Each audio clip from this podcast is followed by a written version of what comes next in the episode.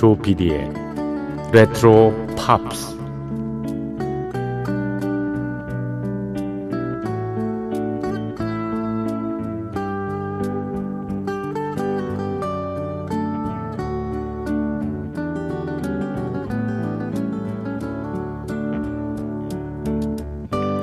여러분 안녕하십니까? MBC 표준 FM 조피디의 레트로 팝스를 진행하고 있는 MBC 라디오의 노래하는 프로듀서 조정선이라고 합니다.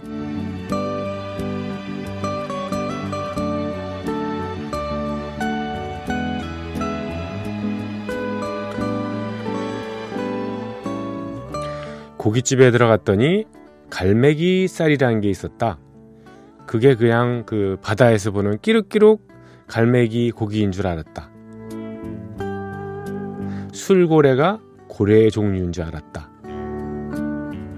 의학새, 그거 구슬 피우는 새 이름 아니었나?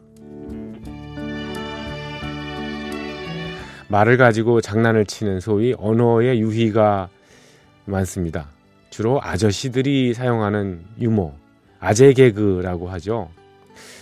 젊은 세대와 나이 든 사람들의 유머 코드는 확실히 좀 다른 것 같습니다. 1차원적인 유머 밖에는 구사하지 못하는 게 아저씨들의 특징이죠. 김대중 전 대통령도 원래 조 PD 마찬가지로 네, DJ 했었잖아. 그러니까 약자로 DJ지. 의당 주변 사람들을 썰렁할 수밖에 없겠죠. 만약 이런 그런 DJ의 유머를 구사한단 말이죠. 하지만 웃겨보려고 노력하는 사람들을 위해서 한번 웃어주는 것도 예의라고 생각이 듭니다. 직장 상사가요, 어쩌다가 그냥 개그 한번 쳤는데, 예, 아래 사람들이 반응이 얼음장처럼 차면요, 내내 분위기가 안 좋아지지 않겠습니까? 사우나에 남탕은 누가 들어가지? 그거야 남자지. 그러면 여탕은 여자가 들어가지.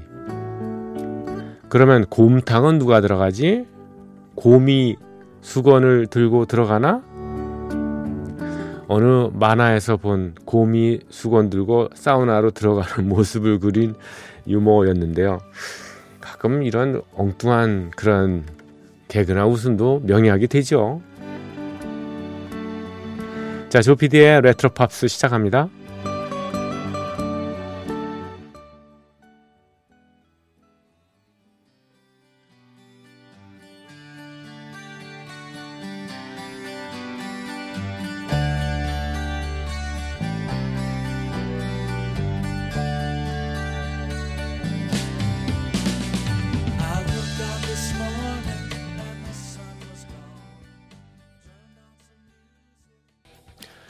네, 조피디의 레트로 팝스 10월 21일 수요일 새벽 1시 지났습니다.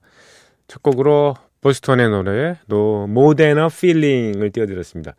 1976년에 이런 곡이 나왔습니다. 굉장히 사운드가 정말 꽉 들어찼죠. 예. 그리고 신디사이저하고 기타의 조화가 아주 잘 이루어지는 그런 참 품질이 우수한 그런 곡입니다. 보스턴이라는 그룹. 예. 메사추세츠주의 보스턴에서 결성된 그룹입니다. 예, 주요 멤버는 예, 리더였던 톰 숄츠. 예, 원래는 오하이오주의 톨레도라는 데 출신인데요.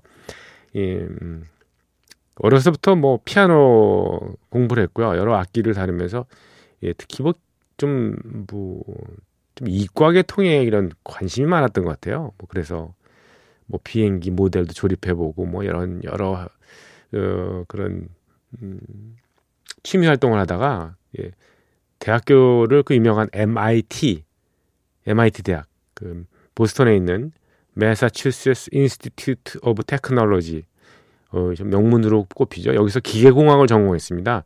톰 숄츠가.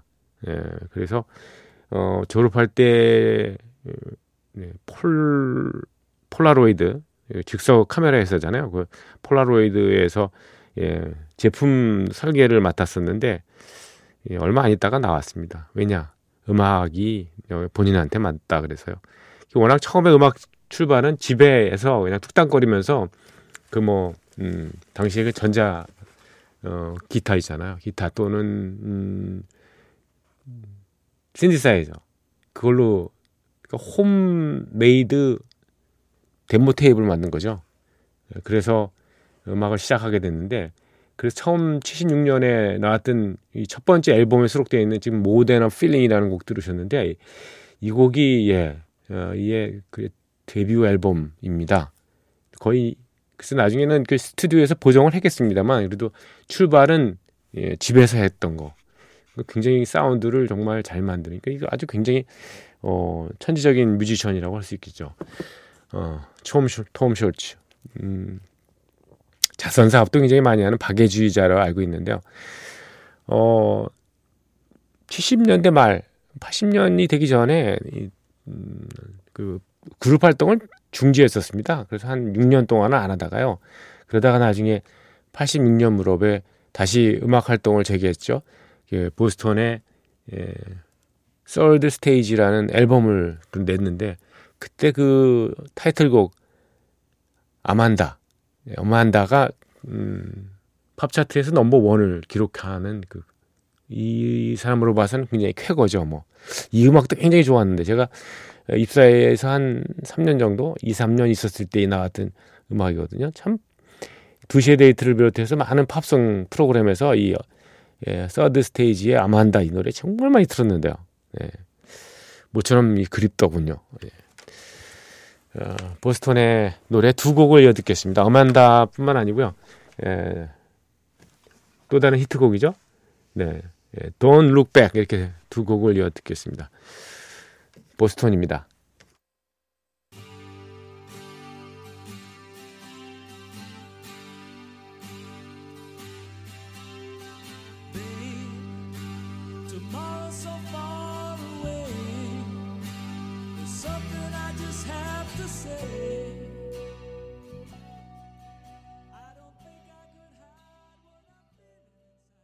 네.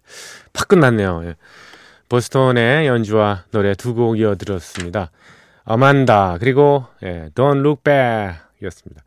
보스턴 하면은 정말 다른 사람들이 이렇게 흉내낼 수 없는 그 사운드 그리고 이 보컬 패턴이 있습니다. 예, 들으면 막 아 이건 보스턴이다 라는 식의 어, 음악 활동하면서 그렇게 어 정말 특징 지어지는 어떤 하나의 음, 뭐 빛깔 이런 것을 만들어 놓으면 참 좋을 것 같죠? 네, 누구도 흉내낼 수 없는 아니죠. 흉내내는 사람들이 많이 생기면은 이제 아류들 그것 때문에 이제 또 빛나는 것이죠.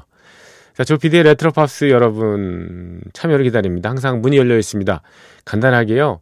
음, 휴대전화 샵 8001번 우물정자하고 8001 50원의 정보 이용료 부과됩니다. 그리고 긴 거는 100원 들죠. 그리고 음, 스마트 라디오 에, 미니를 통해서 방송 들으시는 분들은요. 별도로 개설된 채팅방에다 글 올려주시고요. imbc.com, mbc 표준 FM 조피디의 레트로 팝스 홈페이지에 오셔서 흔적 남겨 주시기 바랍니다. 언제나 기다리고 있겠습니다. 2560번 쓰시는 분, 저는 부산 출신입니다. 네. 지난번에 바퀴벌레 얘기를 하셨는데요. 이쪽 바퀴는 날아다닙니다. 바퀴가 날, 아, 날개가 있긴 있죠. 근데 날아가는 모습을 못 봤어요. 근데 날아다닌다는 얘기는 듣긴 들었는데요. 예. 어, 지금 열공하고 있는데, 어, 제 다리에 바퀴가 붙었을 때는 정말 생각하고 싶지 않습니다. 어, 이게, 이 바퀴는 그냥 사람을 주로 피해 다니지 않나요? 근데 이제 공부를 열심히 하다 보면 이제 어, 정말, 예, 진짜 공부 300응에 빠져 있을 때는 이 책상 밑구녕에서 이렇게, 밑구녕이라니까 밑에서 이렇게, 예, 다리 쪽으로 이렇게 붙어댔을 때, 그럴 때도 있겠군요. 예. 어우, 예, 소름 끼칩니다. 정말 이, 어, 곤충이나 이런 특정 동물 같은 것들은 그게 뭐 우리한테 위협을 가져와서 그런 게 아니고요. 어느 때 처음에 그 경험, 그 경험을 어떻게 접했을 때 경험을 어떻게 했는가가 굉장히 중요한 것 같습니다. 이를테면 저희 그 아이가 있는데요. 개미를 그렇게 싫어합니다. 왜냐하면 음 어느 초등학교 다니기 전에 한 네 살 무렵인가 본가에 가서요. 어머님 댁에 가 가지고 음, 이렇게 마당에 잠깐 나갔는데 개미들이 막 이 다리 위로 올라온 거예요. 종아리로. 그것도 여러 마리가. 그, 그거를 경험하고 막 자지러지는 거죠. 뭐 거의. 예. 그 이후로는 개미를 정말 무서워하는데 이런 계기들이 중요한 것 같습니다. 뭐 손으로 바퀴를 뭐 때려잡았다. 그런 경험이 있는데 아무런 일이 없었다 하면 뭐 그냥 에뭐 그냥 발로 짓밟거나 이렇게 밟아가지고 죽이거나 뭐 이래도 뭐 근데 아유 그렇게 아닌데 어뭐 바퀴벌레가 굉장히 뭐 날아다니면서 꿈속에도 나타나서 날 해코지할 것 같은 그런 트라우마를 가지는 사람들도 있지 않겠습니까? 네. 생각하고 싶지도 않다는데 예. 저도 바퀴벌레는 좋아하지 않습니다. 좋아한다기보다도 아예 그냥 상종을 하기 싫고요. 소름 끼칩니다. 자, 이분 2560번 쓰시는 분께서 맨하탄 트랜스퍼의 예, Twilight Zone을 신청해 주셨습니다. 바퀴약 광고에 나왔던 음악이죠. 와, 진짜 그러네요. 뭐 roach 어떤 식으로 나왔더니. 근데 이 실은 이 Twilight Zone 이 곡은 예, 환상 특급이라고 번안이 됐던 우리나라 그 외화 있잖아요. 그 미국의 그 어, 환상 특급 제목이 바로 Twilight Zone이고요. 그 시리즈의 주제곡으로 알려져 있습니다.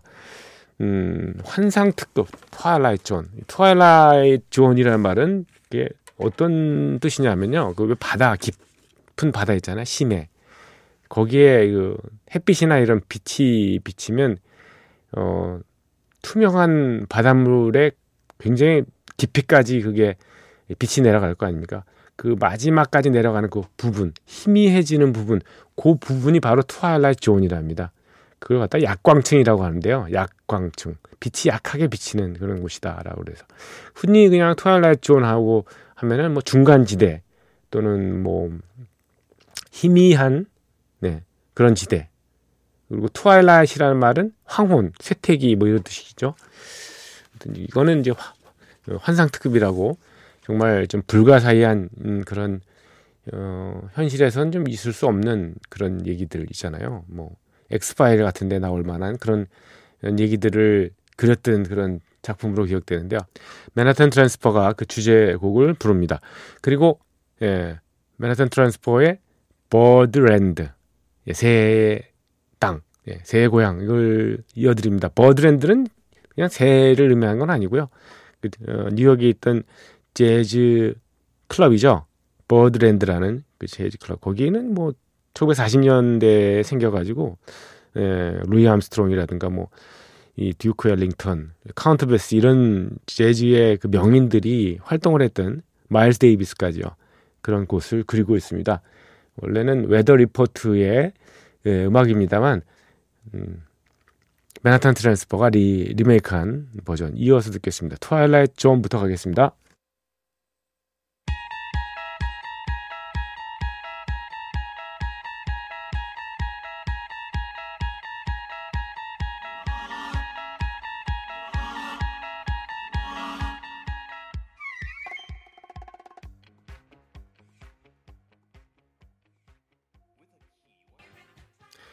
자, 트와일라이트 존에 이어서 버드랜드입니다. 맨하탄 트랜스퍼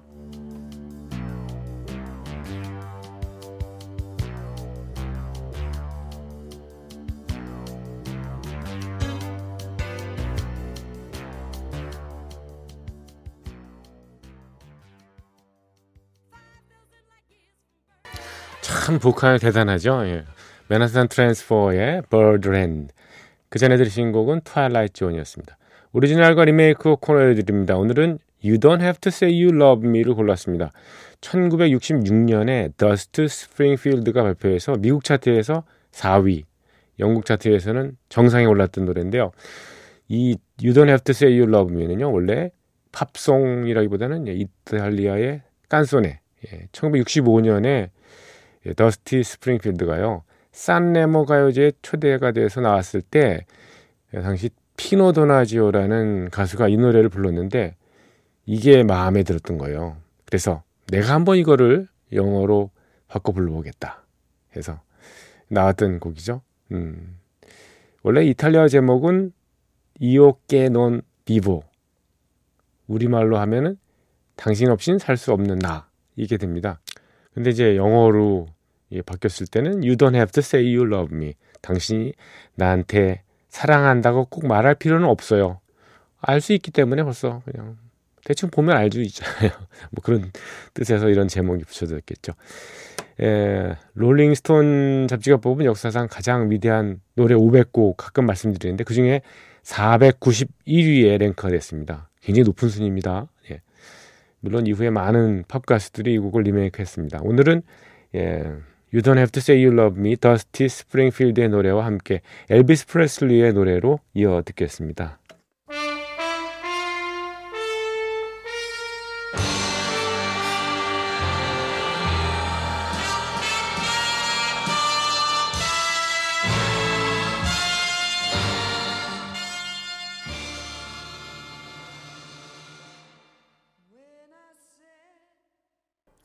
네, 엘비스 프레슬리의 노래 You Don't Have to Say You Love Me까지 들으셨습니다. 귀익숙한 올디스 명곡이 화면을 가득 채웠던 영화를 음악과 함께 소개하는 영화와 영화 음악 시간입니다. 오늘 소개해드릴 영화 2011년에 나왔던 우리나라 영화입니다. 써니. 1980년대 학창 시절에 대한 추억과 옛 친구들과의 우정을 소재로 만든 영화입니다. 주인공 나미. 예, 나미라는 여성이 중년에 접어든 주부로 나오죠. 나미가 우연히 고등학교 친구 춘화를 만나는 걸로 영화가 시작되는데요. 이 친구의 부탁으로 그 시절 친구들이 다시 한번 의기투합합니다. 시골 학교에서 서울로 전화 왔던 학생 나미를 따뜻하게 받아든 그런 친구들이죠. 칠공주라고 일컫는 이 모임의 바로 이름이 써니였던 거죠. 그래서인지 주제곡도 이 곡이 쓰였습니다. 바로 보니엠의 노래죠. 써니.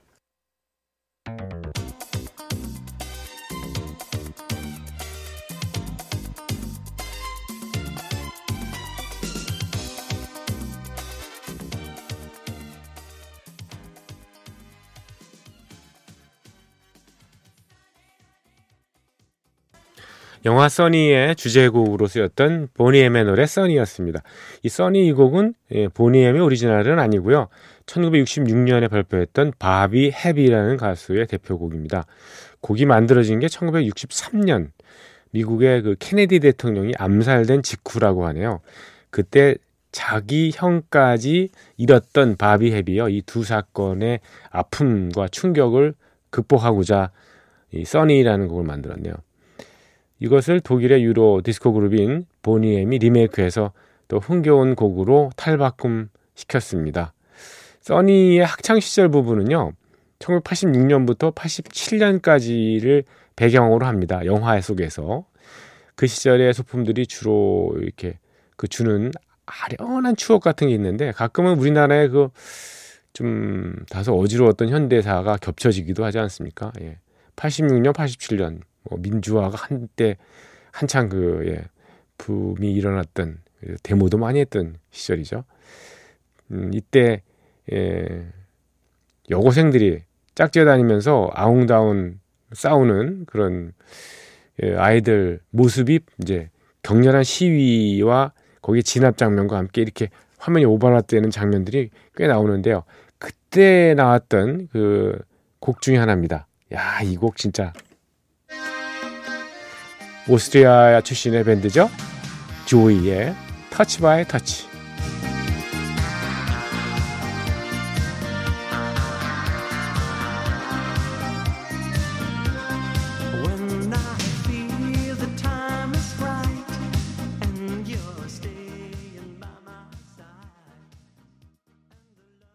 (80년대) 중반에 정말 엄청난 인기를 끌었던 오스트리아 출신의 밴드 조이의 Touch by Touch였습니다. 야, 이 노래 정말 예. 당시에 제가 FM에서 예, 팝송 프로를 했었는데요. 예, 전 국민 대상으로 예, 좋아하는 팝송 인기 순위를 한번 매겨봤습니다. 여론조사를 통해서요. 저희는 당연히 비틀즈의 Yesterday나 뭐 어, 호텔 캘리포니아 이런 것들이 나올 줄 알았더니 1등이 이게 나온 거예요. 그래서 굉장히 당황했던 기억이 납니다. 당시에 이, 이 곡을 좋아했던 여고생 위주의 그 예, FM 팬들이 엄청난 몰표를 줬기 때문이죠. 다시 영화로 돌아가세요. 주인공들이 그 써니의 옛 친구들을 다시 찾아가 보니까 각자 삶의 풍파에 치, 뭐 치인 채 어, 어려움을 겪고 있었죠. 그때 친구들이 서로 크고 작은 도움을 되어주면서 다시 뭉치게 되는 거죠. 이 어린 시절의 순수함으로 맺어진 우정과 삶의 터닝 포인트에서 다시 시작되는 그 우정을 아름답게 그려주고 있던 영화 바로 써니였는데요. 음, 가성비가 굉장히 높았던 예, 제작비는 얼마 안 들었는데 예, 관객을 좀 많이 예, 동원했던 예, 그런 영화였었죠. 엔드 크레디트에 나왔던 그 곡입니다. 원래는 신디 로퍼의 오리지널 곡입니다만 음, 턱앤 패티가 리메이크를 했습니다. 예, 부부 예, 듀오죠. 네. 한 사람은 기타를 치고 한 사람은 주로 노래를 부릅니다만 Time After Time 이곡 예, 들으시면서 여러분과 작별합니다. 참 추억은 아름다운 겁니다. 내일 뵙겠습니다. 조피디의 레트로 팝스였습니다.